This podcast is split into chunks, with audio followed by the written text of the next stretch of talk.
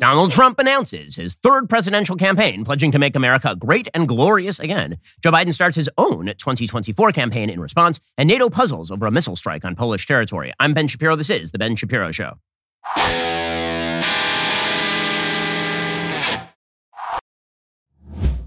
Today's show is sponsored by ExpressVPN. Do you like your web history being seen and sold to advertisers? No? Me neither. Get ExpressVPN right now at expressvpn.com slash Ben. Now, let's talk for a second about your finances. Inflation continues to be very, very high. The economy is in a state of absolute turmoil. The tech companies are shedding jobs.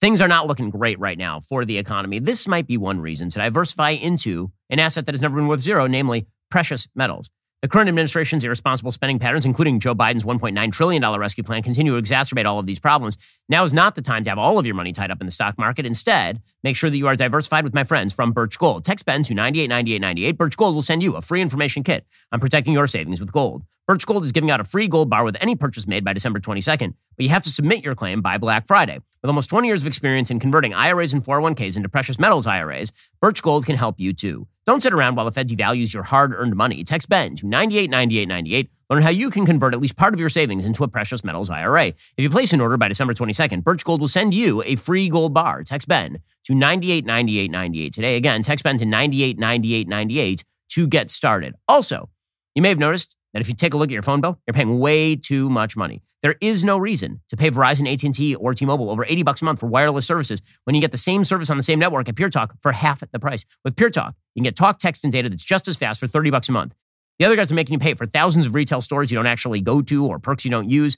They're making profits to keep their shareholders happy. But Pure Talk wants to keep you happy, which is why they've invested in a US based customer service team. It's also why they give you so many more data options because why exactly would they charge you for data you don't need? I switched over to Pure Talk because I like supporting veteran owned US based companies that have my best interests at heart. It took me less than 10 minutes to make the switch. I'm saving a ton of money and my coverage is great. They use one of the same tower networks as the big guys. Go to puretalk.com, enter code Shapiro, save 50% off your very first month. That's puretalk.com, promo code Shapiro for half off your very first month of coverage. Switching over is super simple. And again, they have a bunch of different options for you to examine and choose the one that works best for you. PureTalk.com, enter code Shapiro, save 50% off your very first month to get started. Well, we're in it now. So, President Trump announced last night, as predicted, that he was going to run for president of the United States. Now, he had predicted it would be the most important speech in American history. It wasn't, but it is important. I mean, when the former president of the United States announces a new presidential campaign, his third presidential campaign, that is a rather large announcement. The timing of it is really curious it's it's strategically strange. Let's put it that way. Because if you are Donald Trump, what you really want to do is clear the field, right? But if you do it too early, and there are more than 700 days until the next election, this gives people a lot of time to get very tired. And, and this is the real enemy for Trump. The real enemy for Trump is that people become exhausted.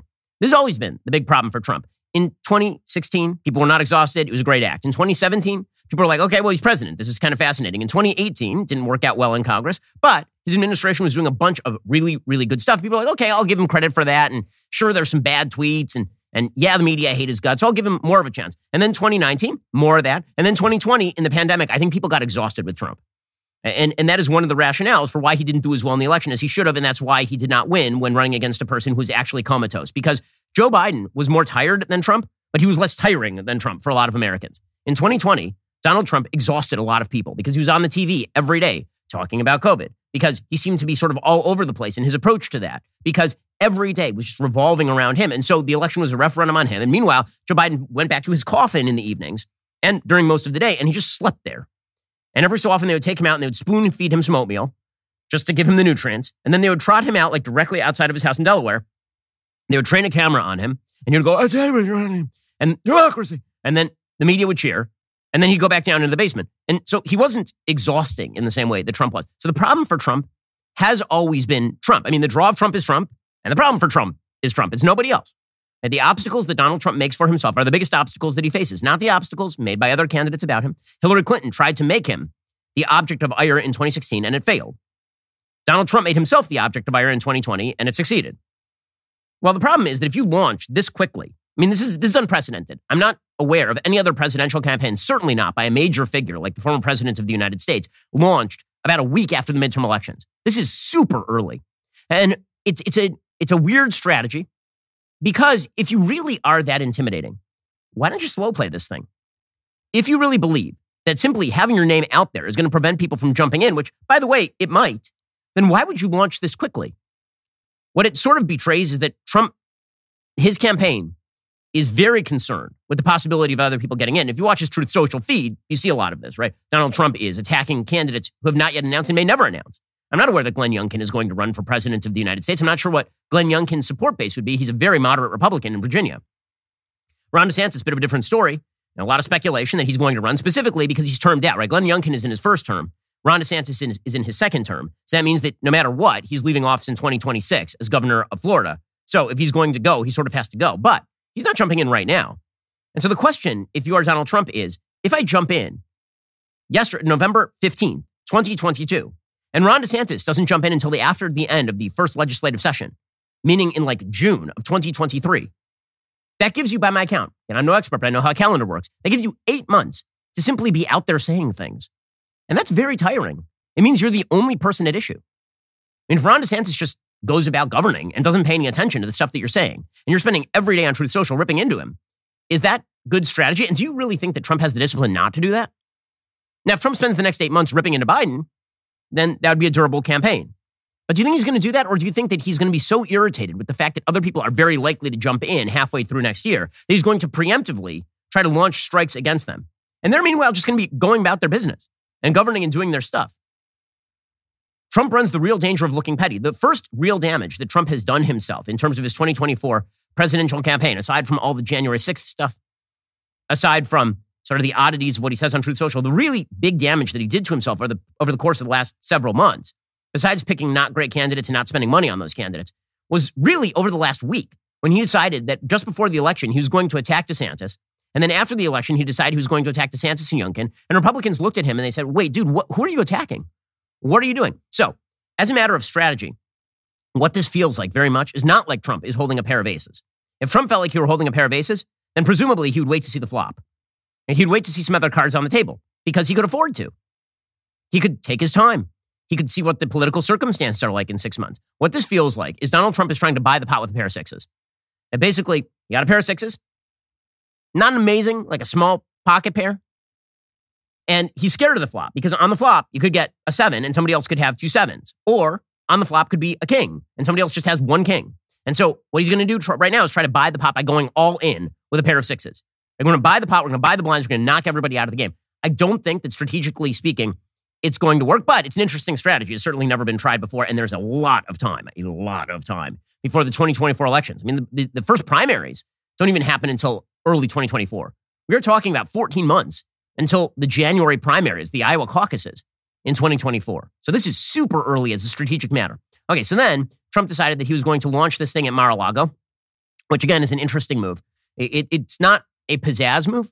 You remember that when he originally launched in 2015, it was a fascinating thing, right? He launched in June of 2015, by the way, right? Which is a lot later. That would be like launching in June of 2023, which he's not. He's launching way earlier. And he launched with a 47 minute speech. And it was fascinating because it was all new. Trump's speech last night was very long, like extremely long, like so long that Fox News actually cut out of it about halfway through. Because the speech went, I believe, 64 minutes, which is by any standard a very, very long speech. And it read in some ways almost like a State of the Union address. It had its high points, it had its low points. We're going to go through what, what the president said in relaunching his, his 2024 campaign. But the optics of it were a little bit strange, mainly because when he did it in 2015 and there was no base of support, and he came down the escalator and it was like, wow, I, I can't tell whether this is cheesy or whether this is brilliant. It turns out that, that it was quite brilliant optically. Doing it at Mar a Lago looks like he's sort of holed up in his house, right? I mean, that's where he lives. It's sort of like me going to my living room to announce that I'm running for president of the United States. Mar a Lago, everybody knows that's Trump's area if you were going to launch a popular movement, what you'd really want to do is do like a giant rally, right? You announce this in advance, like we're gonna, I'm going to announce, and we're not going to have a thousand people in the room. We're going to have twenty thousand people in the room, right? We're going to show the power of the Trump train. This train is going; it has no brakes, as they say, and we have 20, 30,000, like we'll fill a stadium with people who love Donald Trump, and it'll scare the living bejesus out of everybody because we'll be out there with a giant crowd. Instead, he launched it at Mar-a-Lago, essentially in his backyard, in a ballroom with like a thousand people, all of whom were sort of handpicked friends, including people like Roger Stone, which, again, if you're going to have your campaign supporters, you probably should not try to stack people who are actually have been indicted for crimes, like as a general matter. You actually want kind of the best and the brightest. Roger Stone is not the best and the brightest when it comes to like the people you want in your front row. So there's some optical issues here too. And what it really speaks to is that uh, I got to say, just as, as an optical matter, this did not feel like it had the same sort of extraordinary impact as it did when Trump ran in 2015. When Trump ran in 2015, it was like a bomb went off. Like this was wild. Nobody's ever seen anything like this. Trump's been president. And so your campaign as a former president versus your campaign as a real estate guru who's very famous for being on The Apprentice in 2015, that's a totally different thing. And if you're running a very similar campaign to 2015 in 2022 or 2023, it doesn't feel the same. Right? He has the gravitas of having been president behind him, which, mean, which means he should be doing the Obama thing, right? When Obama ran for reelection in 2012, he was doing it like giant stadiums, like Greek pantheon kind of stuff, fog machines, right? That, that's what Trump really should have done last night in, in re-announcing that he was that he was launching. Instead, he did it in what felt like sort of the safest and most cautious way. And he read from a teleprompter, which of course you would imagine he should do. And it gave everybody who's a big Trump fan the opportunity to say, this is the moment Trump finally became president. Listen, when he was president, I thought the best Trump was teleprompter Trump. Whenever Trump was reading off the teleprompter, I was like, oh, thank God, he's going to say a bunch of useful things. And then when you get off teleprompter, be like, uh oh, where is this going? I have no idea. Trump got off teleprompter a few times last night. And it was mostly funny. But it, it didn't feel like top tier Trump. It, it, just didn't. It was, it was, it, his energy level was, was fairly low last night. He was not out there kind of roaring and growling the way that the way that he typically does. Now, does this mean that he can't win the prize? Of course not. It's just a launch speech. We have a long way to go, and that's the whole point. I think people who are jumping to he's in, that means he's the nominee, which means he will be the president. That is a lot of steps between here and there, my friends. That's a lot of steps. He's jumping in November. There will be other people who jump in. Does he have the upper hand? Of course. He has 30% of the base that loves the guy and will walk through fire for him. That, that gives you a really strong base. And in a divided primary, that could be well enough to just walk right through. That's exactly what happened in 2015, 2016. In the 2016 campaign, it wasn't like Trump was walking away with 70% of the vote. He wasn't. He was winning the early primaries with 25, 30% of the vote. It was only at the very end when the field had basically winnowed down to two that he started winning 50% of the vote. But that's enough. Doesn't matter how you win as long as you win. So Trump does have a solid percentage of the base locked up for sure. But that doesn't mean there won't be other candidates. There will be other candidates. It's very early. And then if he gets the nomination, Number one, we don't know whether Biden's even going to be alive by that point. But number two, even if Biden is alive, it's not clear where the economy is going to be. One thing that is clear about Donald Trump as a candidate one, he's extremely volatile. We all know this. We can keep kind of breezing past this, but it happens to be the chief characteristic of the man is that he's extraordinarily volatile, which means he's unpredictable. That has its benefits. It also has its major and severe drawbacks in a campaign, as we saw in 2020. In 2016, it had great benefits. He would say stuff nobody else would say. In 2020, it had severe drawbacks. He would say no, stuff nobody else would say as president. It also shifts the focus back to Trump. Because if every election is a question as to who the referendum is on, right? Who are the people actually voting for or against? They don't vote for two candidates, they vote against one. So the question in 2024 will be Are you voting based on Joe Biden or are you voting based on Donald Trump? And again, Joe Biden is a nothing. Joe Biden is a non entity. Joe Biden is an empty vessel. And that means that he has a bit of an upper hand when it comes to Donald Trump. There's not a person, ask any person in the United States their opinion on Donald Trump and they will give it to you. Every single person. And people don't change their minds. If you think that a bunch of people who voted against Donald Trump in 2020 are going to vote for him in 2024, I challenge you to name who those people are. By the way, same thing for Democrats. If people voted for Trump in 2020 and you think they're going to vote for you in 2024, that's also not going to happen. But Trump has to win more votes. Biden does not have to win more votes. Some more on this in just one moment. First, You've heard me talk about how important it is to have a VPN to protect your online privacy before. Choosing a VPN you trust is equally as important. Now, I actually research the show's sponsors because I want to recommend brands I believe in. I can say with full confidence ExpressVPN is the best VPN on the market. For starters, ExpressVPN does not log your online activity. Lots of cheap or free VPNs make money by selling your data to advertisers, but ExpressVPN doesn't do that. They've even developed a technology called Trusted Server that makes their VPN servers incapable of storing any data at all. ExpressVPN also uses Lightway. That's a new VPN protocol they engineered to make user speeds faster than ever. I've tried a lot of VPNs in the past. They can sometimes slow your connection, but ExpressVPN is always blazing fast and lets me stream videos in HD quality with zero buffering. Not to mention, ExpressVPN Really, really easy to use. You don't need any technical skills to set it up. You just fire up the app, you tap one button, and now you're connected. Even your grandparents could do it. I'm not just the one saying this. It's Business Insider, The Verge, a lot of other tech journals. They rate ExpressVPN as the number one VPN on planet Earth. Protect yourself with the VPN I know and trust. Use my link at expressvpn.com slash Ben today. Get an extra three months free on that one-year package. That's expressvpn.com slash Ben, expressvpn.com slash Ben to learn more. So that's sort of where things stand. So Trump doesn't come down an escalator this time. Instead, Trump enters the room at Mar-a-Lago, and uh, and he announces that America's comeback begins right now.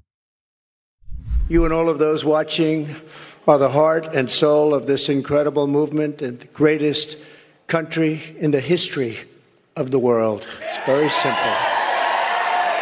There has never been anything like it, this great movement of ours.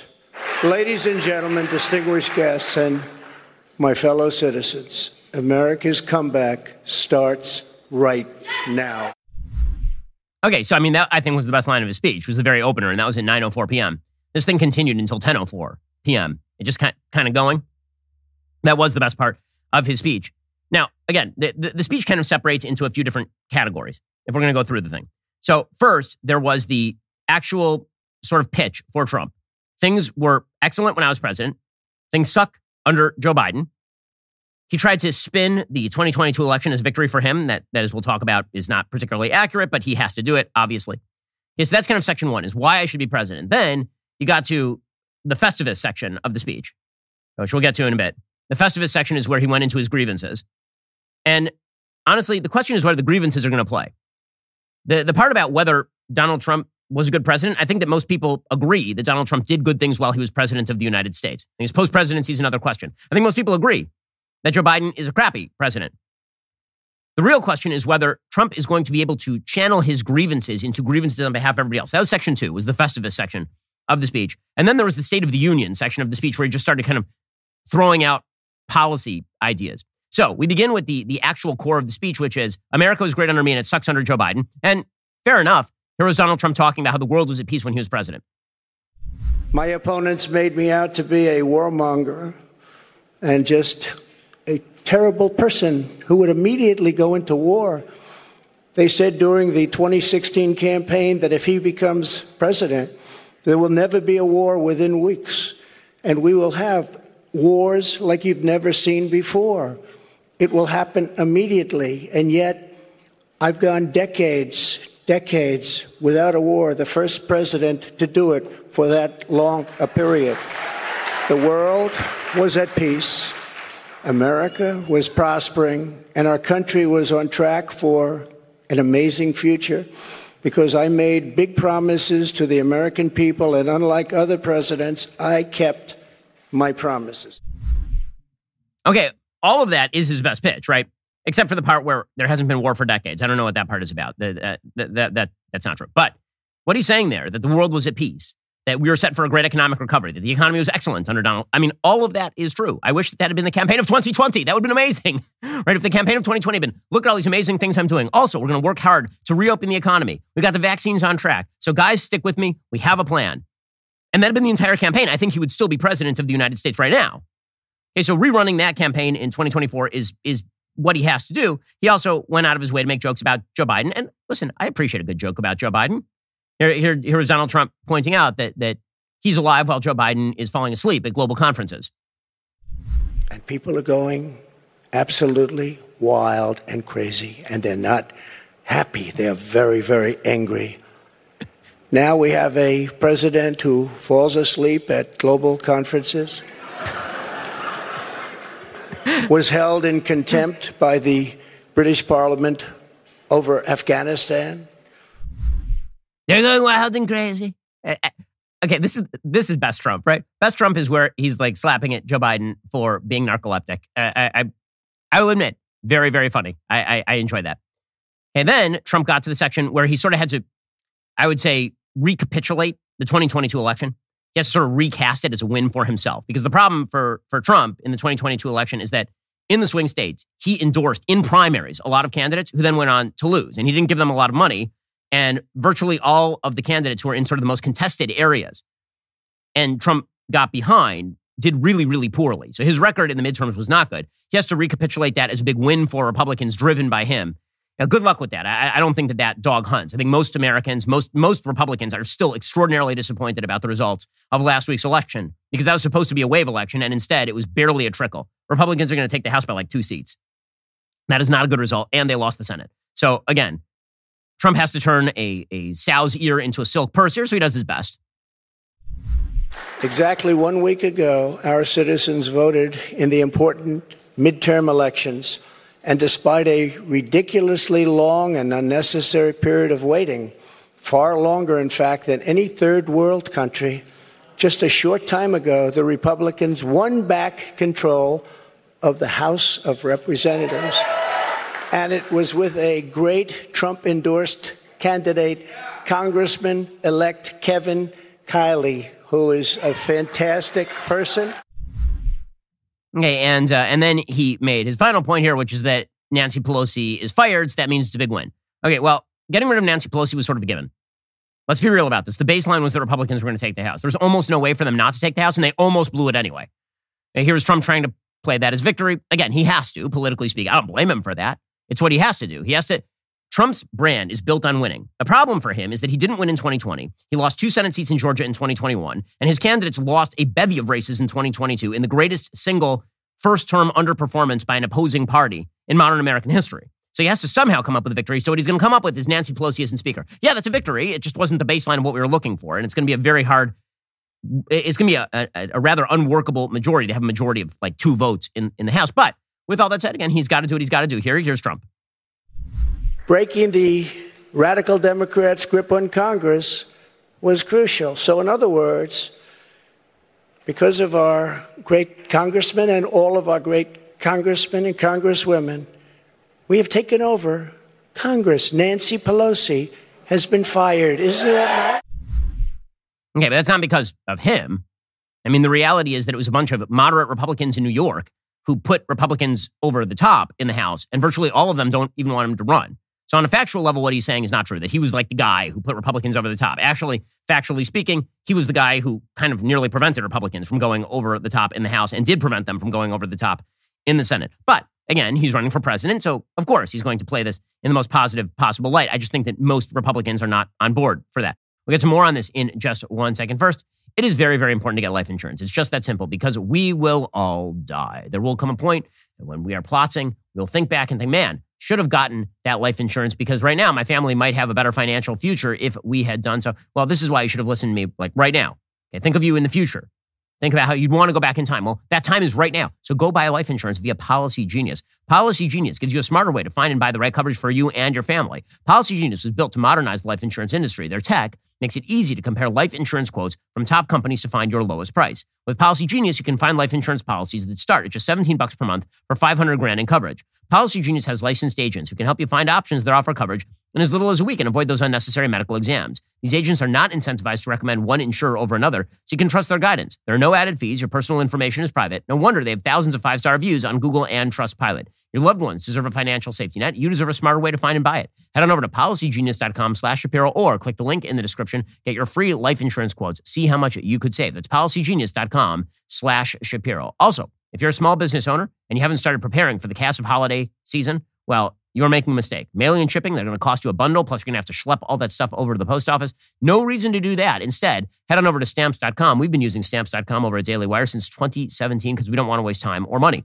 Stamps.com is one stop shop for all your shipping and mailing needs. It's a 24 7 post office you can access from anywhere. No lines, no traffic, no hassle for 20 years. Stamps.com has been indispensable for over a million businesses. Get access to the USPS and UPS services you need to run your business right from your computer. Even save up to 86% on USPS and UPS shipping rates. Use Stamps.com to print postage wherever you do business. All you need is a computer and printer. If you need a package picked up, you can easily schedule it through your Stamps.com dashboard. Rates are constantly changing. With Stamps.com's Switch and Save feature, you can easily compare carriers and rates so you know that you're getting the best deal every time. If you're running an online store, Stamps.com works seamlessly with all the other major shopping carts and marketplaces. Get ahead of the holiday chaos this year with Stamps.com. Sign up with promo code Shapiro. Get a special offer that includes a four week trial, free postage, digital scale, no long term commitments or contracts. Just go to Stamps.com, click the microphone at the top of the homepage, and enter code Shapiro. Okay, finally, he gets to his announcement of the candidacy. It took him a while to get here. So finally, he said he was going to announce his candidacy for president, and in the process, he expanded MAGA. He's not just going to make America great again. He's going to go even further. America won't just be great. America will also be glorious. So here's the president. In order to make America great and glorious again, I am tonight announcing my candidacy for President of the United States. Together, we will be taking on the most corrupt forces and entrenched interests imaginable Our country is in a horrible state. We're in grave trouble. This is not a task for a politician or a conventional candidate. This is a task for a great movement that embodies the courage, confidence, and the spirit of the American people. So there are a couple things that he says there. One is that apparently MAGA has now been expanded. We're going to make America great and glorious, spectacular and gorgeous, tremendous and groovy and grand. We will call it the Magaga Saga Tagaga movement. Magaga Saga Tagaga movement will be. I mean, okay, so it, it, it is it Magaga? I, I, think it's just MAGA. I think he, he, he went off script there to make America glorious as well as great. But he then goes out of his way to kind of subtly sideswipe all of the other candidates. That it won't take a conventional politics. You were president, dude. I mean, let's be real about this. He's, campaigning as an anti-establishment, non-politician. He was the president. Okay, he's he's running the same campaign playbook he did in 2015. That's not the right playbook. Again, he has a lot to brag about. He was the president of the United States. The first part of his speech was the part that actually matters. But then he's running as it's going to take an outside. You're not an outsider. You are the president of the United States. You're the titular leader of the Republican Party, like right now. You are the establishment in many ways. Like nobody in the in the kind of formal Republican Party has gone up against Trump. And they're all afraid of him. So, so th- this notion that he's sort of running as an outsider, I, I don't think that it has the same sort of appeal because he's in control of the levers, and he has been in control of the levers since 2016 when he won the nomination. So it's kind of a weird take. And the, the notion again that, that he is separate from the conventional politicians, but, presumably what he means here is Ron DeSanctimonious, Ron, De, the good old Ron. I, by the way, I don't think that nickname is going to stick. I think pretty soon you're going to see Trump go after his height, right? It'll be little Ron, small Ron, short Ron, short round Ron. Like that, that's that's where this is going. We all know where it's going. But yeah, the the the fact that, that Trump is trying to distinguish himself, that's why he launched early. The reason he launched early, he's not in the same position that he was in 2015 when he came in like Miley Cyrus on a wrecking ball. Right, right now, he is an established politician who was the president of the United States and who has run two presidential campaigns. And running as an outsider is uh, is a, a strange take that I don't think is going to play again. Instead, it seems like what he's trying to do is, is suggest that it's about quote unquote the movement. So he says it's not just a campaign; it's a, it's a quest to save the country. It's it's bigger than me. Okay, I, I, again, it's a pitch. It's a pitch. I think it's sort of undercut by the the Festivus section of the speech, but uh, this is pitch. We need everyone involved. We need everyone's help. We need to look out for one another we need to be friends, and we need every patriot on board.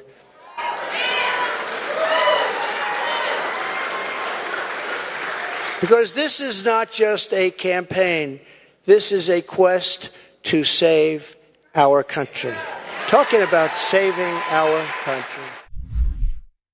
Okay, so that, that that's the pitch. So that was the, that was the original pitch. Is I was a good president. Joe Biden was a bad president. We don't need a conventional politician. We need an outsider. Even though I'm pretty establishment at this point. Again, when you control the levers of power, you're no longer the the anti-establishment candidate. You are the establishment candidate, just formally speaking. That's the pitch. And then we get to the Festivus section. The Festivus section is where Trump sort of plays himself as a victim of nefarious forces. This is the part that his crowd actually wants from him. So the original part of the speech, that's for like everybody. And then there's the part that's just for sort of the Trump crowd, the people who love Trump. Because Trump's entire pitch has been, I take bullets for you.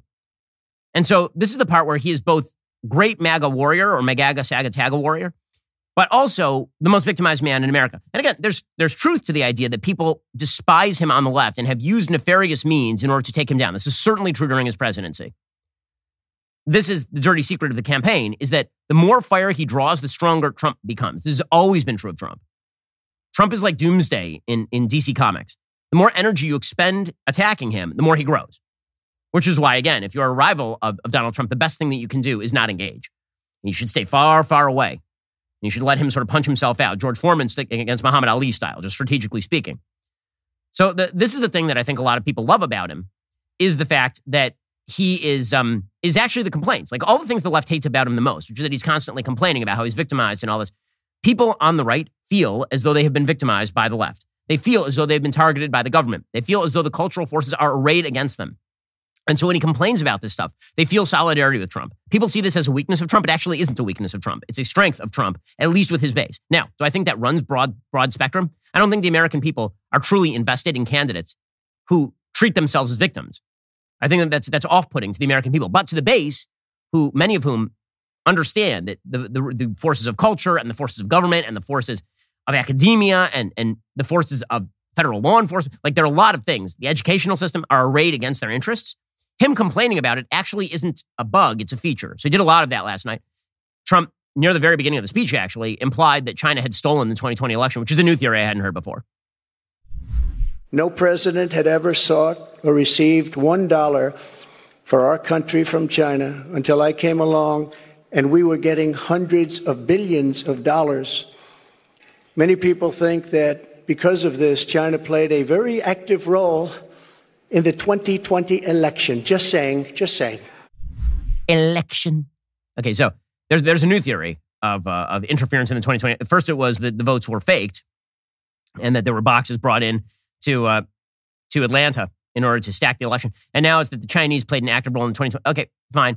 And then he goes on to talk about the raid on Mar-a-Lago. And th- this is like well into the speech. This is 50 minutes into the speech. So a lot of people are already asleep by this point. But here, here's Trump. Including the raid of a very beautiful house that sits right here. The raid of Mar-a-Lago, think of it. And I say, why didn't you raid Bush's place? Why didn't you raid Clinton? 32,000 emails. Why didn't you raid Clinton's place? Why didn't you do Obama, who took a lot of things with him? Well, I mean, not to get technical, but the reason is because the National Archives approached Trump about 27 times and asked him for the documents and he didn't turn them over. Again, do I think that means that the FBI should have like gone into his house searching for these crucial, vital documents? No. Do I think that Trump should be prosecuted over this nonsense? No. I think it's very difficult to hold that standard about the mishandling of classified information when Hillary Clinton had it on an internet server, which James Comey admitted could have been hacked and probably was hacked by foreign adversaries, while Trump had like printed out documents in a box in the back room. And now the FBI is admitting that he did it not because he was going to sell it to the Russians or the Chinese, but because he just likes documents. That Trump was like, I like that document. It has Kim Jong Un's signature on it. I will keep it forever. Like that. That's not a good reason to prosecute Donald Trump. So I get it. I get it. He, he continued along these lines. He suggested that his son Eric was being put upon in the manner of Al Capone, which is a strange comparison because Al Capone was an actual criminal. I assume Eric is not. My one boy, stand up, Eric.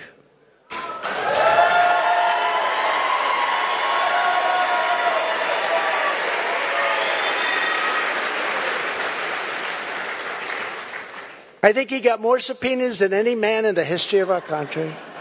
So unfair. Al Capone, you all heard of the great gangster? Al Capone got far less. Billy the Kid got almost done. Jesse James, no. Eric Trump got more subpoenas. He's he's a PhD in subpoenas. They come from Congress. They. I, I, I, I will say I love Trump's frames of reference. They're they're great. I mean, like his criminal frame of reference ends about 1950. Like all the criminals he's naming are like Billy the Kid, who I believe was killed in the 1890s. Jesse James. I don't know if he was watching the assassination of Jesse James by the coward Robert Ford, but what, what exactly happened here? And he's uh, Al Capone. He's just watching the. I was watching the Untouchables. Al Capone, very victimized man. All he wanted was to give the people a little bit of. it's entertaining. It, it is definitely entertaining. Okay, and then Trump got to the the sort of State of the Union section. This is a very very long speech. This is the part. The, it, the question is, when he dropped the bomb that he's going to run again, does that have impact?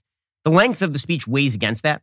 He got into the State of the Union section of the speech by, by talking about all the, the magical things that he wants. Some are good, some are strange. He said, for example, he wants to abolish all the Biden COVID mandates. Good. I mean, yes, that would be good. I assume that will be a predicate for literally any Republican campaign, but okay. As commander in chief, I will get Biden's radical left ideology out of our military. And I did. I did. And in the first day, they put it back. They signed an executive order and they put it back. It was gone. We will abolish every Biden COVID mandate and rehire every patriot who was fired from our military with an apology and full back pay. Um, okay. I mean, that's good. I wish you hadn't put Anthony Fauci in charge of uh, the entire country's COVID policy. That would have been better. You were president during the beginning of COVID, and uh, I think a lot of people are going to remember that. He also pledged to plant a flag on the surface of Mars. Uh, I, I, like when presidents make promises that that they don't actually have any way to to achieve. It's it, it, it's like when Joe Biden's like, "I'm gonna I'm gonna cure cancer. All we need to do if we take a fire hose money and we shoot it at cancer, a man dressed in a cancer outfit. We shoot him with a fire hose of money, like a shotgun, bang, bang, twice in the air, with a, with a fire hose of money. And cancer will, will go away. We'll, we'll cured my son, Bo, cancer. And, um, yeah. That, that's not actually how you solve scientific problems. But here's President Trump pledging that he's going to put a flag on the surface of Mars. We'll explore new universes. Space is the final frontier. We will defend life, liberty, and the pursuit of happiness.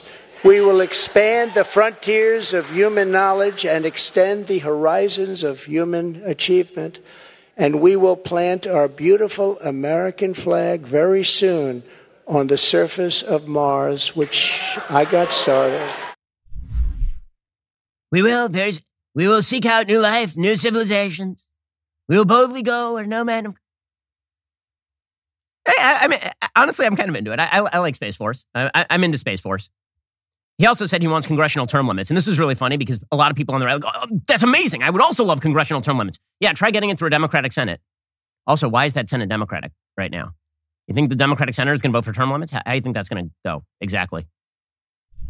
To further drain the swamp, I will push for a constitutional amendment to impose term limits on members of Congress. It's time. It's time.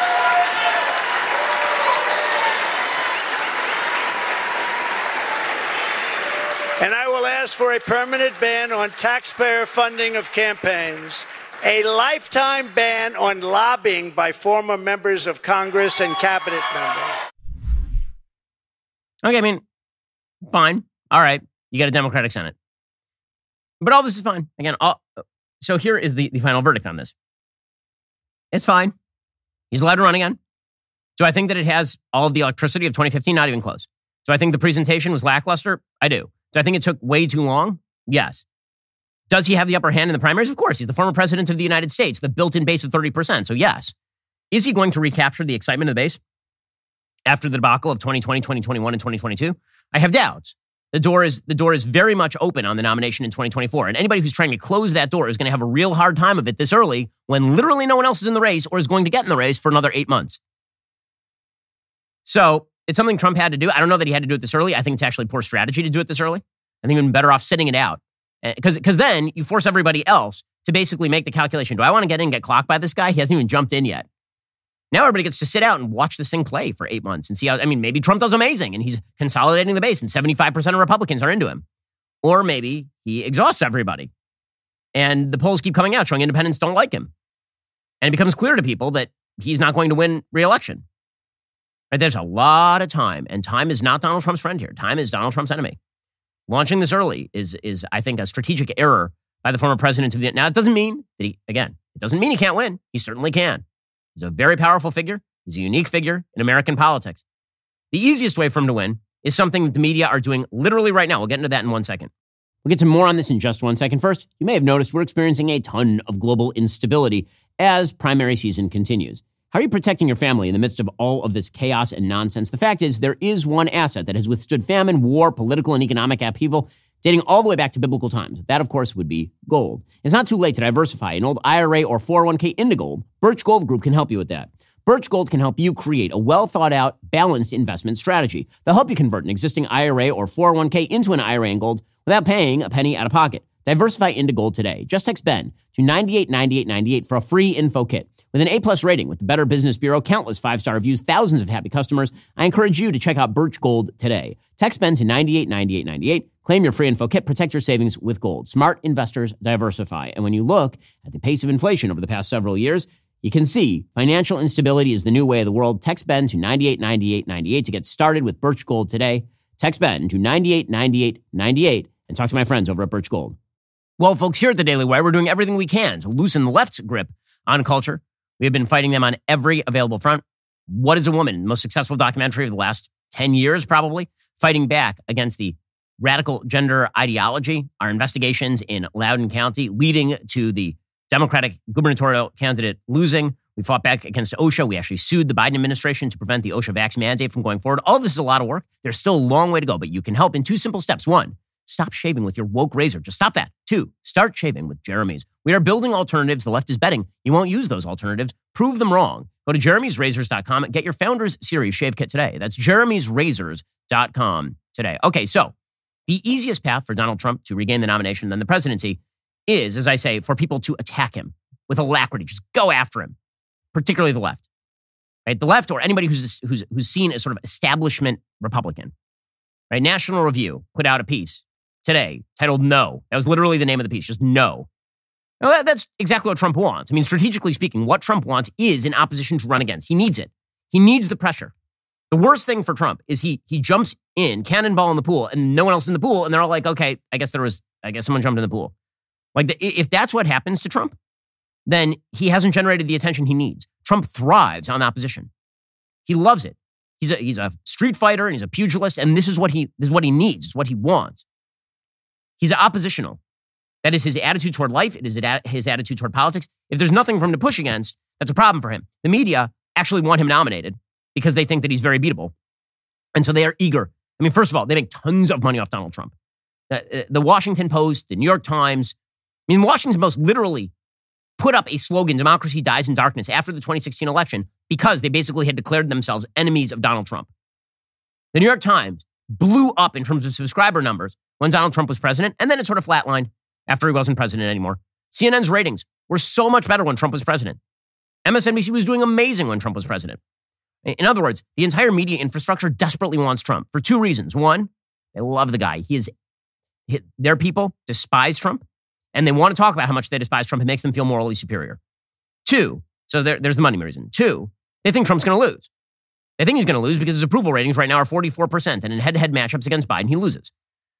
And so they think, okay, well, he underperformed in 2020 and 2021 and 2022. Let's do it again. Let's rerun this playbook. Why do you think that Joe Biden was sending out fundraising emails literally in the middle of Trump's speech? He literally was sending fundraising emails in the middle of the speech because he knows that he can raise tremendous money from Democrats simply by uttering Trump's name. It's why Democrats ran against Trump in this election cycle. They didn't run against Kevin McCarthy. They didn't run against pretty much anybody else. It was all Trump and quote unquote the Trump candidates. It was the MAGA, MAGA, saga, jaga Republicans, the ultra MAGA, super duper pooper scooper Republicans. And that's why Biden did that. He sent out an email last night. Tonight, Donald Trump announced he's running again. I'm going to let you in on a secret. He will fail. In a moment, I'm going to tell you why. But people like you stepping up will be a big part of how it's done. Blue, blue groups last night raised an enormous sum of cash. They did great. So they want Trump. And so this allows them to play their favorite game, which is we will call Trump names. Trump will then thrive on that because they know, the media know, whatever they say, Republicans will do the opposite.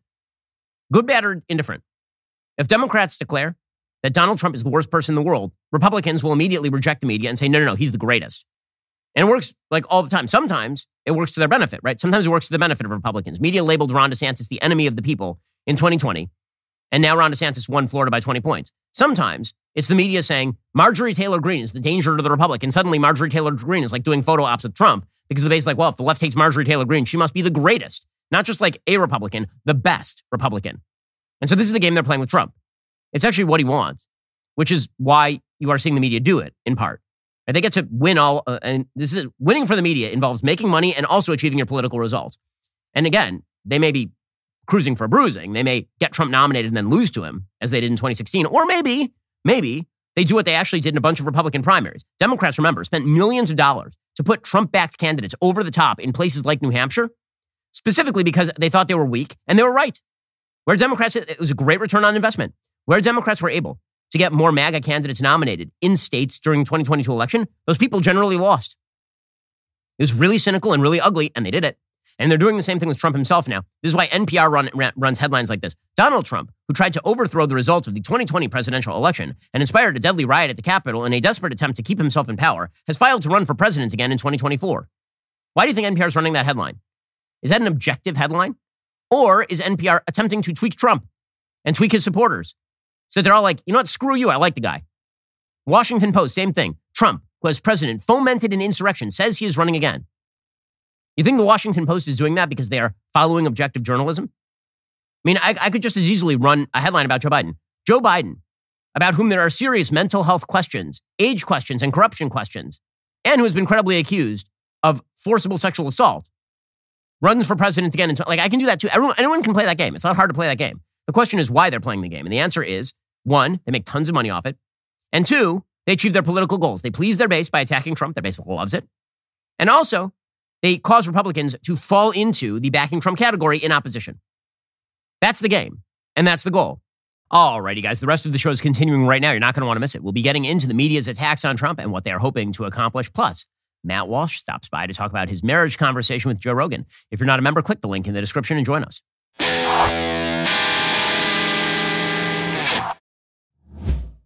We'll get to more on this in just one second. First, Pure Talk believes in American values, and that free should mean, you know, like free. So when you switch to Pure Talk today, you'll get a free Samsung 5G smartphone. There's no foreign line requirement, no activation fee, just a free Samsung that's built to last with a rugged screen, quick charging battery, and top tier data security. Qualifying plans start at just 35 bucks a month for unlimited talk, text, 15 gigs of data, and a mobile hotspot.